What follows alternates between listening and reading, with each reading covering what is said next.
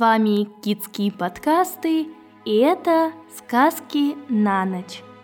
Домовой. В давние времена во Франции жил домовой, который повадился по ночам ходить в конюшню одного крестьянина. Домовой расчесывал лошадям хвосты и гривы, засыпал корм и поил их. Лошади у крестьянина залоснились и раздобрели – Однако овес в закромах убывал настолько быстро, что хозяин решил проверить, кто это по ночам чистит его лошадей и крадет овес. Когда стемнело, мужчина притаился в конюшне. Вскоре он увидел домового. Крестьянин с вилами бросился на неизвестного гостя. «Убирайся прочь!»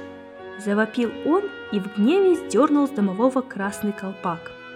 «Верни мой колпак!» – топнул домовой – иначе я превращу тебя в осла!»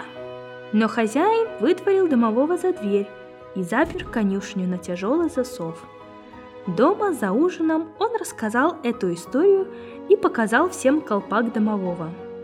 Как же удивилась на утро жена крестьянина, увидев в доме какого-то осла. Тут вспомнила она об угрозе домового. Женщина отнесла колпак на конюшню, а когда вернулась, Вместо осла увидела своего мужа. Желаем спокойной ночи от Кицки.